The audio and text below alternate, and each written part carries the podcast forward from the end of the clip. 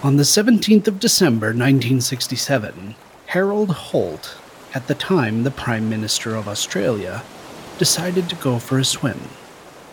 He and his traveling companions were passing near Cheviot Beach, one of Prime Minister Holt's longtime favorite swimming and snorkeling locations.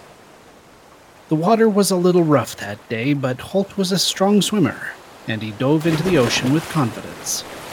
As he swam away from the beach, his companions ashore watched as a current dragged him out to sea, quote, like a leaf. They called out to him, but he did not respond or show distress. However, he soon slipped under the waves and out of sight. His friends sent out an alarm.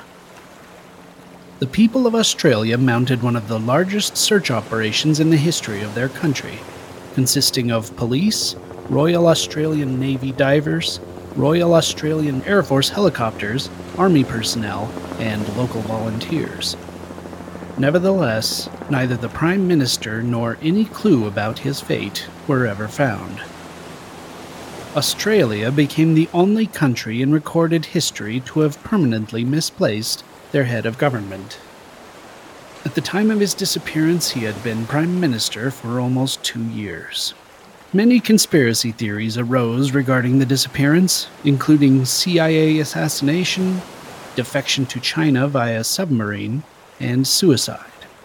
But no evidence has ever been found to support these speculations. Today, a commemorative plaque marks the approximate spot of his disappearance, attached to a reef under 50 feet of water. The Harold Holt Swim Center in Melbourne was named in his honor.